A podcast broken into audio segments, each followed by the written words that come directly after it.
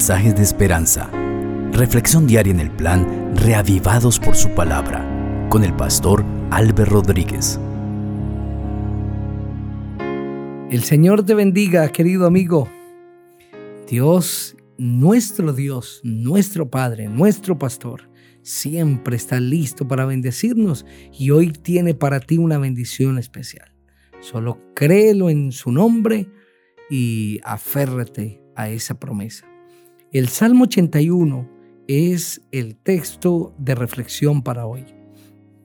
Vamos a pedir que el Señor nos dirija mientras hacemos la lectura de este precioso salmo.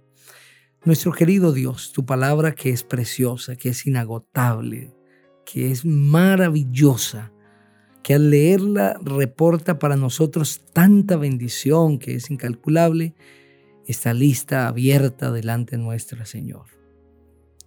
Pedimos que en este momento tú nos hables a través de ella nos enseñes, que podamos ser instrumentos tuyos, que podamos ser de manera especial receptores de la presencia del Espíritu Santo y la lectura de la Biblia sea clara en nuestra mente, sea satisfactoria, sea un gozo que podamos sentir, una gran emoción para eh, en el momento de leerla y dispuestos a practicarla en nuestra vida para hallar esa transformación que tanto anhelas.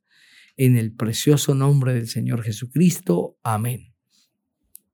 El Salmo 81 dice así. Cantemos con gozo a Dios nuestra fortaleza. Aclamemos con júbilo al Dios de Jacob Entonemos cánticos al son del pandero, de la melodiosa arpa y del salterio. Toquemos la trompeta en el novilunio, en el día señalado para nuestra fiesta solemne. Esto es un estatuto para Israel. Es una ordenanza del Dios de Jacob que la constituyó como testimonio para José cuando salió contra la tierra de Egipto oí un lenguaje que no pude entender. Liberé tu hombro de llevar pesada carga. Tus manos dejaron de cargar los cestos. En tu angustia clamaste a mí y yo te salvé. Desde el centro del trueno te respondí y junto a las aguas de Meriba te puse a prueba. Escúchame, pueblo mío, que quiero amonestarte. ¿Cómo quisiera yo, Israel, que me escucharas? No debes tener ningún Dios ajeno. No debes inclinarte ante dioses extraños. Yo soy el Señor tu Dios. Yo te saqué de la tierra de Egipto. Abre la boca y yo te daré de comer. Pero tú, mi pueblo, no escuchaste mi voz. Tú, Israel, no quisiste obedecerme y por tu obstinación te abandoné para que siguieras tus propios consejos. Ay, pueblo mío, si me hubieras escuchado, ay, Israel, si hubieras seguido mis caminos, en un instante habrías derrotado a tus enemigos y habrías descargado mi mano sobre tus adversarios.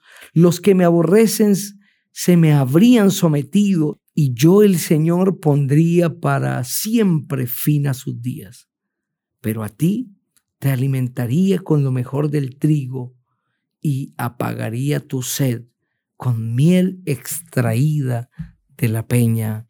Amén. Este salmo es reconocido como un himno festivo, compuesto probablemente para ser cantado en la fiesta de la Pascua o de los tabernáculos.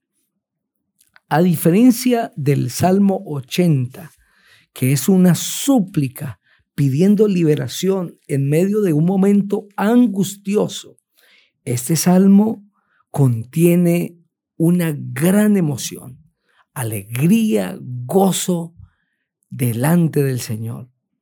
Comienza este salmo con una invitación gozosa, especial de participar en el culto que se rinde al Señor. Y a través de todo el Salmo, nosotros vemos una alabanza a Dios por todas las promesas cumplidas, por los bienes recibidos, por la bondad con que Dios trata a su pueblo. Ese salmo está dividido en dos estrofas. La primera de ellas entre los versículos 1 al 5. Y en esta primera, el salmista habla, alaba a Dios, da gloria al Señor, invita a todo el pueblo a alabarle, a entonar himnos, a entonar canción, a usar los instrumentos para darle gloria al Señor. Y la segunda estrofa, desde el verso 5, la última parte, hasta el verso 16, último verso de este salmo, habla Dios. Y el Señor habla de una manera especial, poderosa, pero también muy misericordiosa. Y el Señor le dice a su pueblo que si tan solo lo oyeran, si tan solo escucharan su voz, atendieran a su, a su voz y le tuviesen como el único Dios de su vida, de su familia, de su pueblo, el Señor los podría bendecir, les podría dar conquistas, los podría de una manera especial conducir a la victoria. En el verso 9, el Señor cita dos mandamientos que están expresados en Éxodo el capítulo 20. Primero, no habrá en ti Dios ajeno. Esto hace referencia al primer mandamiento, no tener dioses ajenos delante de mí. Y el segundo, no te inclinarás a Dios extraño. Es decir, el segundo mandamiento que indica el no adorar, no postrarse, no tener imágenes de ninguna cosa de las que están arriba en el cielo, abajo en la tierra o debajo de la tierra. El Señor está pidiendo que su pueblo le tenga como único Dios. Solo que el pueblo luchaba con el politeísmo. Las naciones paganas tenían muchos dioses y no había ningún problema espiritual, pero en el caso de seguir al Señor, el verdadero evangelio, solo hay un Dios verdadero. Solo hay uno real, todopoderoso, creador del cielo y de la tierra.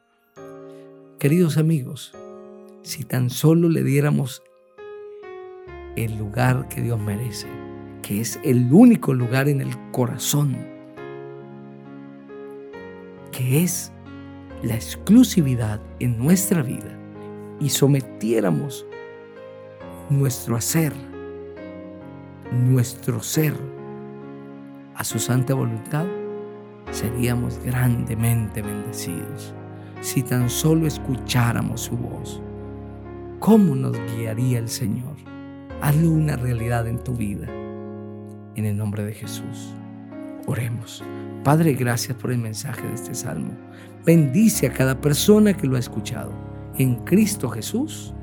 Amén. El Señor te bendiga.